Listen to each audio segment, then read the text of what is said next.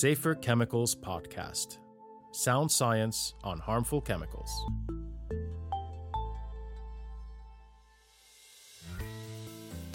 Welcome to the Safer Chemicals Podcast. Today we'll talk about one of the most important elements behind making chemicals and their use safer. That is the scientific research that is needed for better understanding the world of chemicals. More specifically, we're going to focus on research that is relevant to effectively implement E U's chemical laws. My name is Päivi Jokiniemi, and my guests in this episode are Wim De Coen and Fleur van Broekhuizen from the European Chemicals Agency.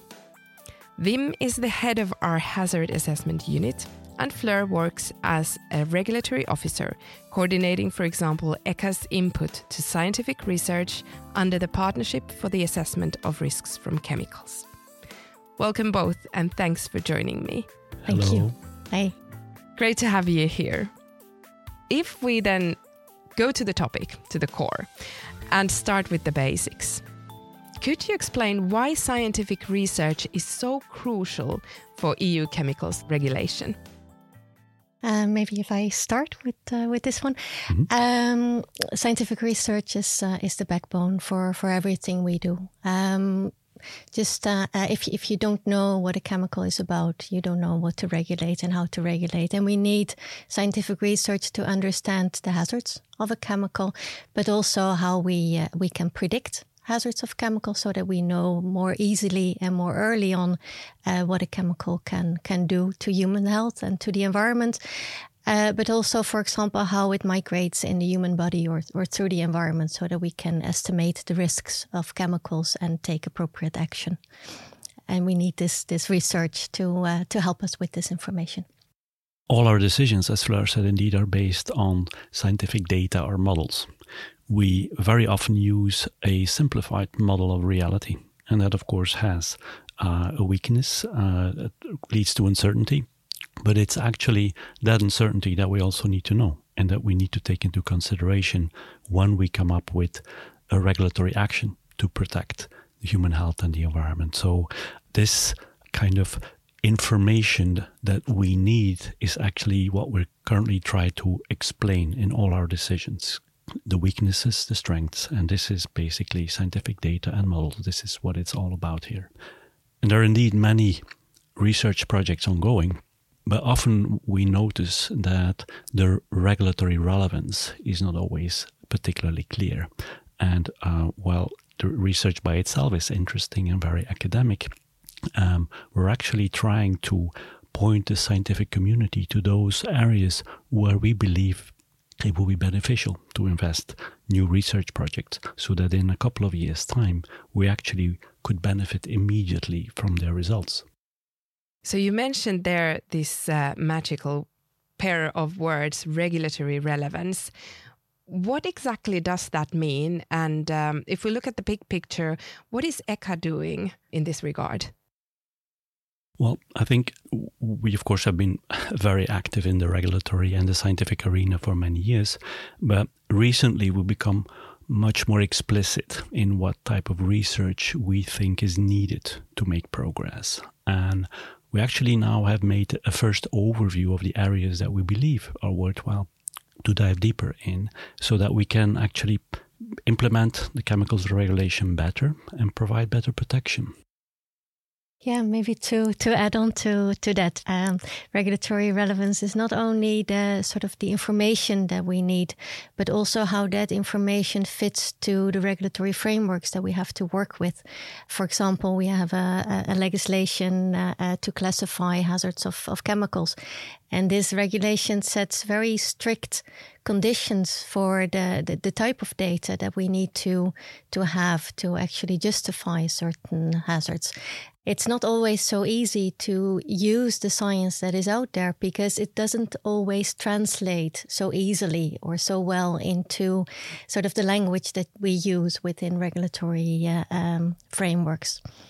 Um, so what we see as regulatory relevant is, is on one hand, the, the, the information that we need, uh, and on the other hand, models developed in research that actually speak to the legislative frameworks that we have to work with.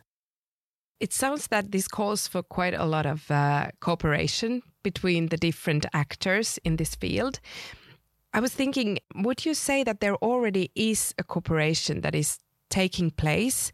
Um, or could you even give some examples of concrete actions that, for example, ECHA has taken to raise the interest of the research community to join join the work?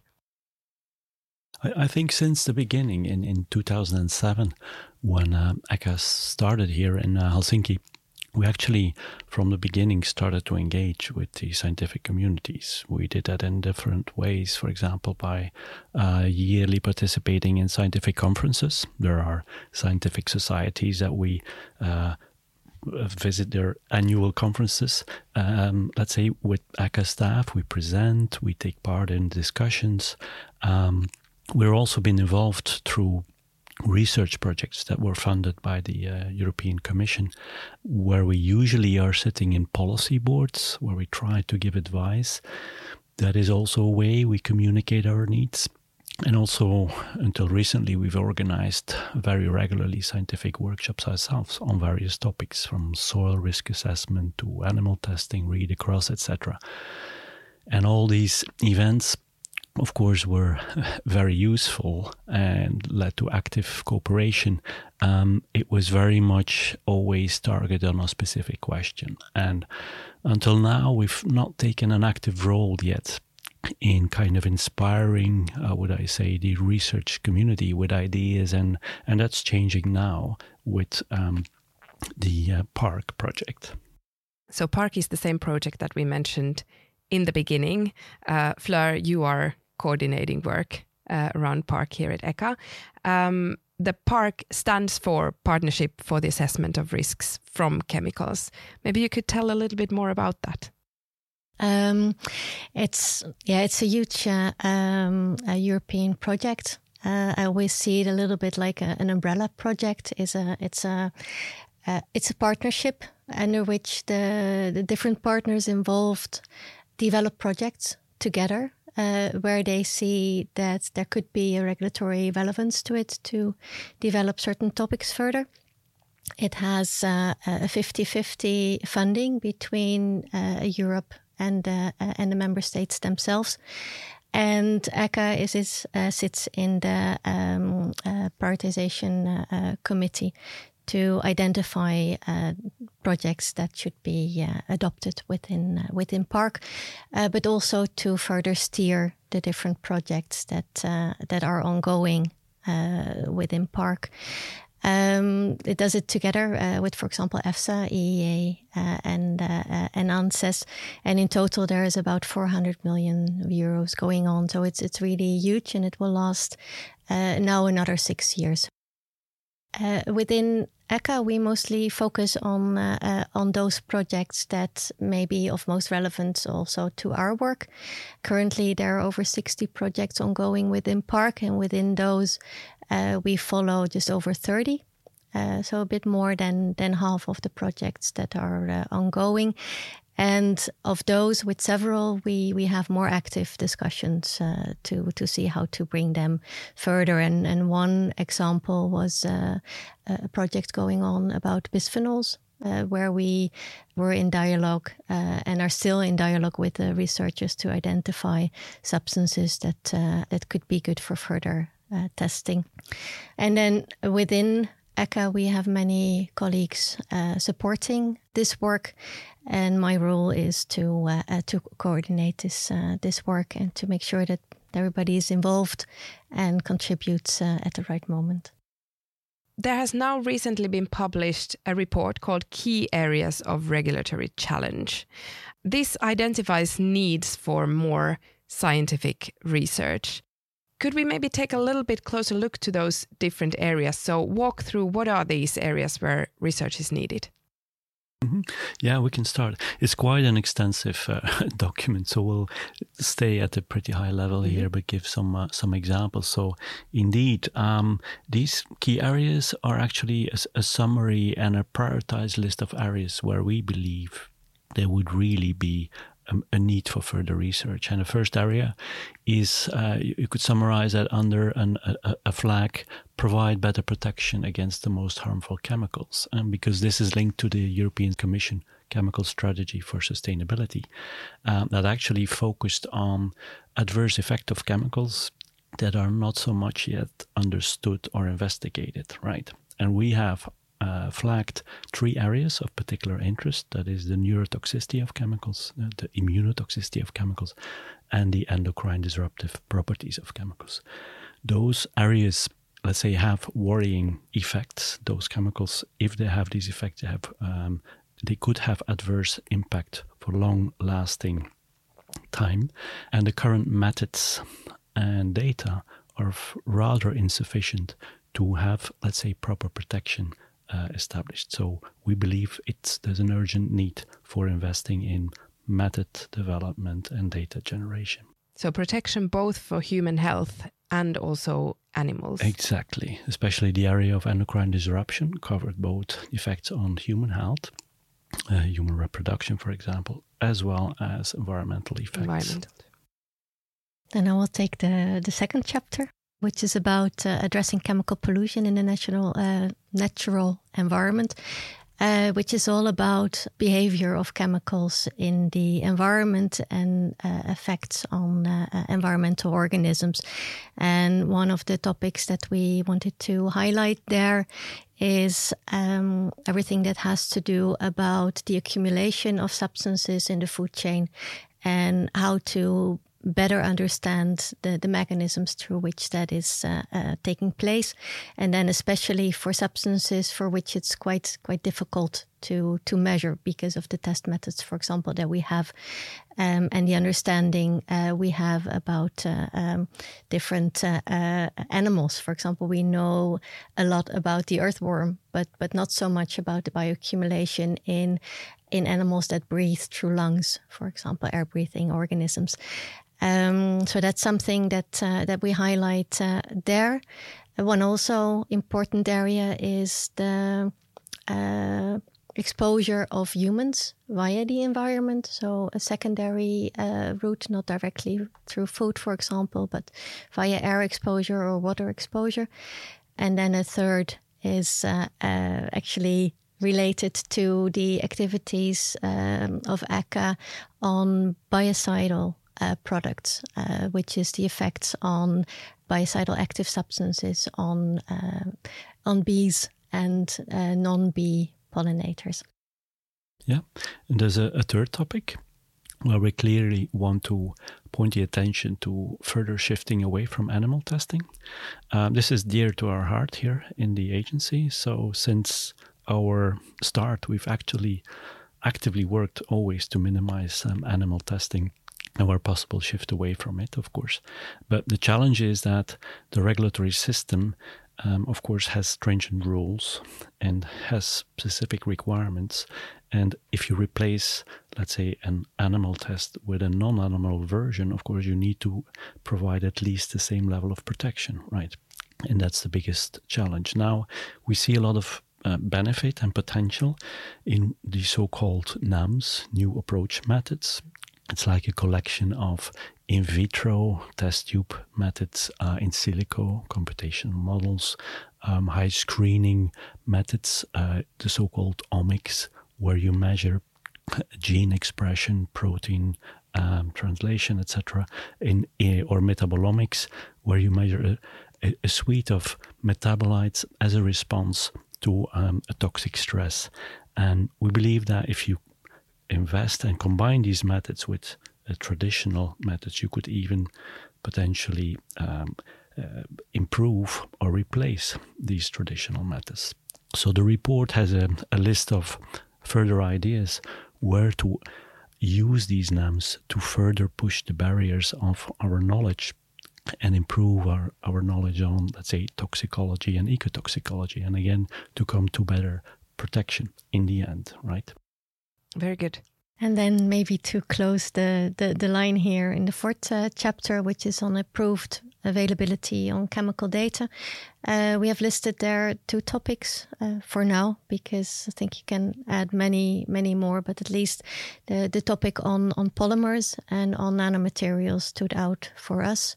Here, polymers, because of the uh, uh, upcoming REACH revision and the expectation that polymers will uh, uh, will be part of this, you can see polymers as uh, as highly variable substances that uh, that differ strongly in molecular mass, and that has uh, strong consequences for the way that exposure takes place, both to the environment but also to uh, to humans, which makes it uh, uh, very difficult to to interpret, but also to, to, to measure how these substances behave. And uh, for polymers, we actually have a very broad need to uh, to better understand how we should interpret the polymers' bioavailability, for example, the degradation under environmental conditions, uh, but also uh, how we should identify relevance for a human health hazard assessment and environmental hazard assessment.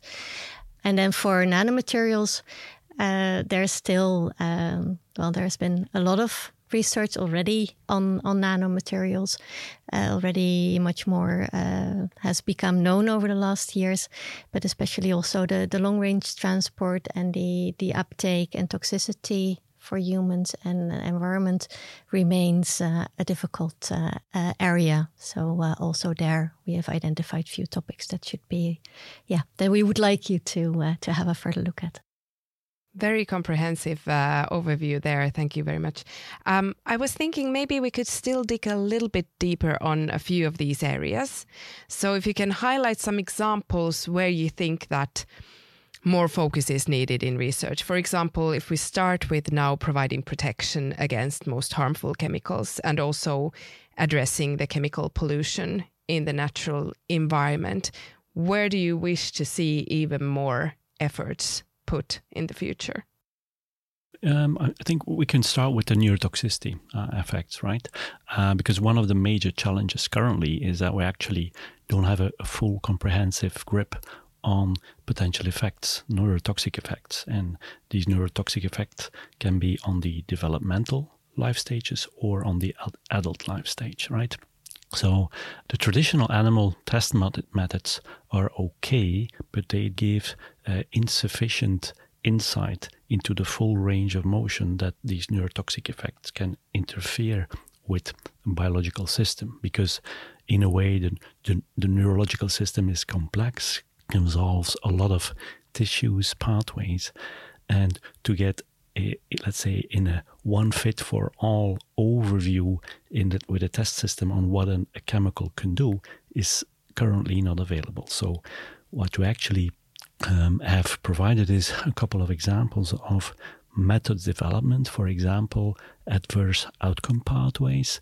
It's uh, like a, a model, like a roadmap that you develop that you can picture as a brick, uh, a list of domino bricks, that you want to actually know the first domino brick that falls, the molecular key initiating event that makes other domino bricks fall until ultimately you see the visual effect on the animal.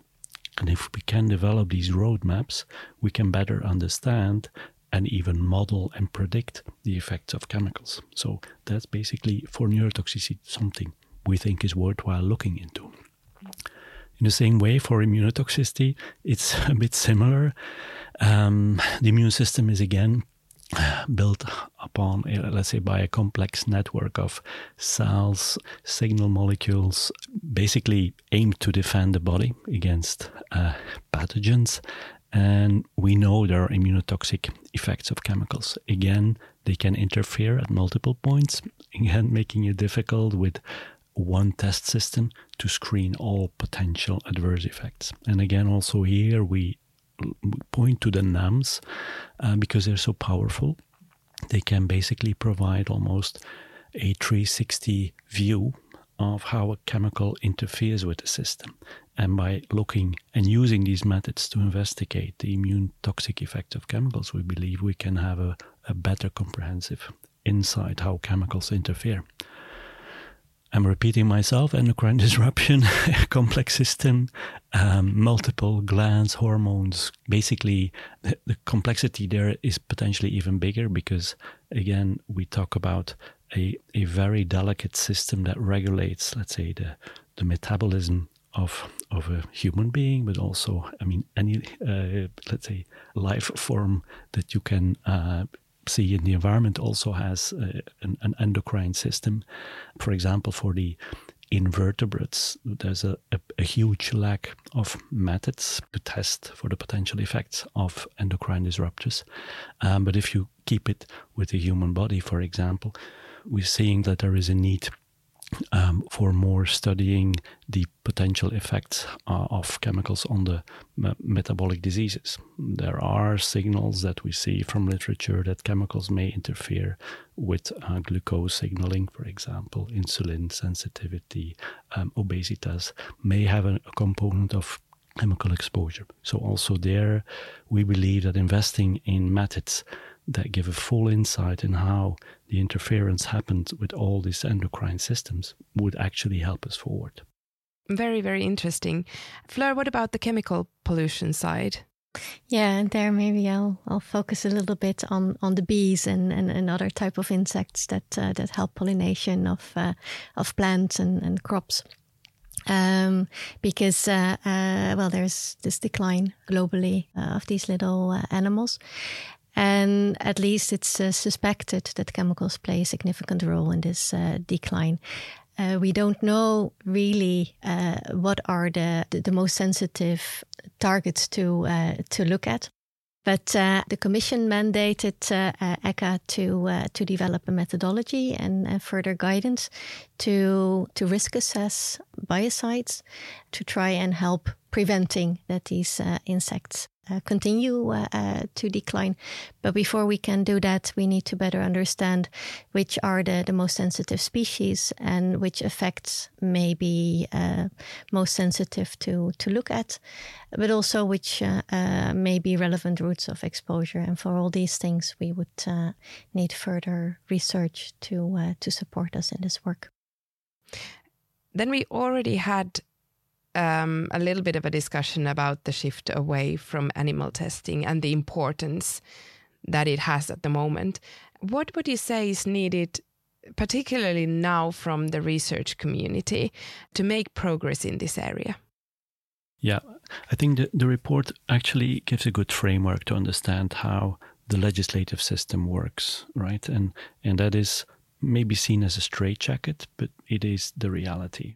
The traditional testing uh, shows adversity, and that means toxic effects, ecotoxic effects that you clearly see are adverse on the growth survival um, of, of animals. Now, if you want to move away from these systems, we, we believe you need to work stepwise, and we don't preach a revolution. We give a couple of examples to go for an evolution towards a gradual away, shift away from animal testing. We already have mechanisms in place in the regulation to move away from animal testing. And one of the methods that is most frequently used is called read across, where you actually translate almost the knowledge of one chemical to another one, as long as they are structurally similar. It's often used to what we call fill data gaps from one substance to another. And we've given an example again of the use of these NAMs to strengthen the read across, because often when we receive read across statements from registrants under REACH, they're not so strongly built. And we believe that if these NAM statements would be complemented with this information, for example, from these in vitro and silico screening models, We, we would receive much more detailed mechanistic information that would help us to understand how similar or how different these substances work and act on a biological system. That would provide, let's say, almost a supercharged read across, because you complement it with NAM data and not just like hypothetical statements. So by adding these layers of information, we believe we could receive better predictions and get more streamlined and efficient safety assessments in the end. The report has examples on replacing long-term fish testing, um, improving, let's say, the carcinogenicity testing, uh, genotoxicity testing, usually using this mechanistic information to complement, better understand how chemicals act. So we believe if we better understand how they work, we could also set safety threshold with a more confident, um, in a confident manner.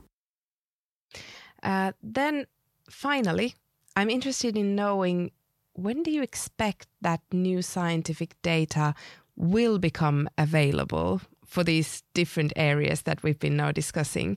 And how do you see, in a more concrete way, that this data would be contributing to the safe use of chemicals? A lot of this research will only deliver results in, in five years' time, seven years' time.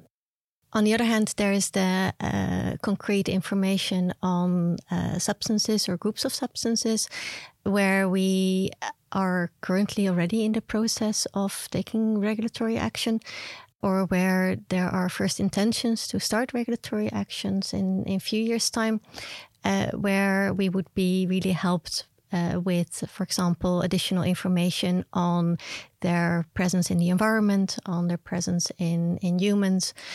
Uh, so a lot of monitoring data, or further information on specific uh, uh, hazard patterns, for example, where we could be uh, much helped. On the other hand, there's also methodologies that, that may be close to substituting uh, part of the in vivo test that we are using now, which may need uh, some further validation studies, after which we, we may start using that. And uh, uh, this may look at uh, uh, a bit shorter timeline. So maybe in four years, five years' time, we could uh, uh, uh, start having first results uh, there, but maybe even mm-hmm. more, more. up to date on those? No, I think it's a it's a, a, a very good summary. I think if you're a PhD student, if you're a master student, PhD student, postdoc, have a look at the document, because it has a wealth of ideas, information. And um, we love to be, uh, let's say, uh, listen to you, uh, explain further if things are unclear. So contact us via our website.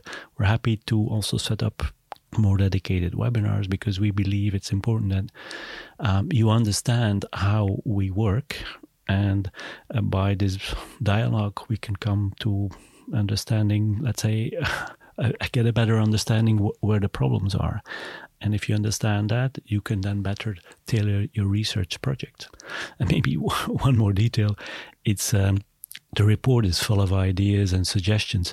It doesn't mean that currently we are unable to deal with these topics, right? We implement the law. We know how to deal with the regulatory issues for the moment. It's just a list of ideas where more research would be helpful and beneficial for the future. It really sounds like there are a lot of opportunities there to work together and really contribute to the safer chemicals in Europe in the future. Absolutely. Yes. Thank you, Wim and Fleur, for your insights into this work. We will surely be following this topic also in the future. Thank you also to our listeners for tuning in. And if you're interested in finding out more, all this information is available on our website. We will include some links in the episode description, so it's easier to find. You'll find the website that we've been talking about, also the report that has been core of this discussion. And of course, if you want to find more episodes of the Safer Chemicals podcast, they are all on our website at echa.europa.eu forward slash podcasts. Thanks for today. Bye-bye. Pleasure. Bye-bye. Bye-bye. Safer Chemicals Podcast. Sound science on harmful chemicals.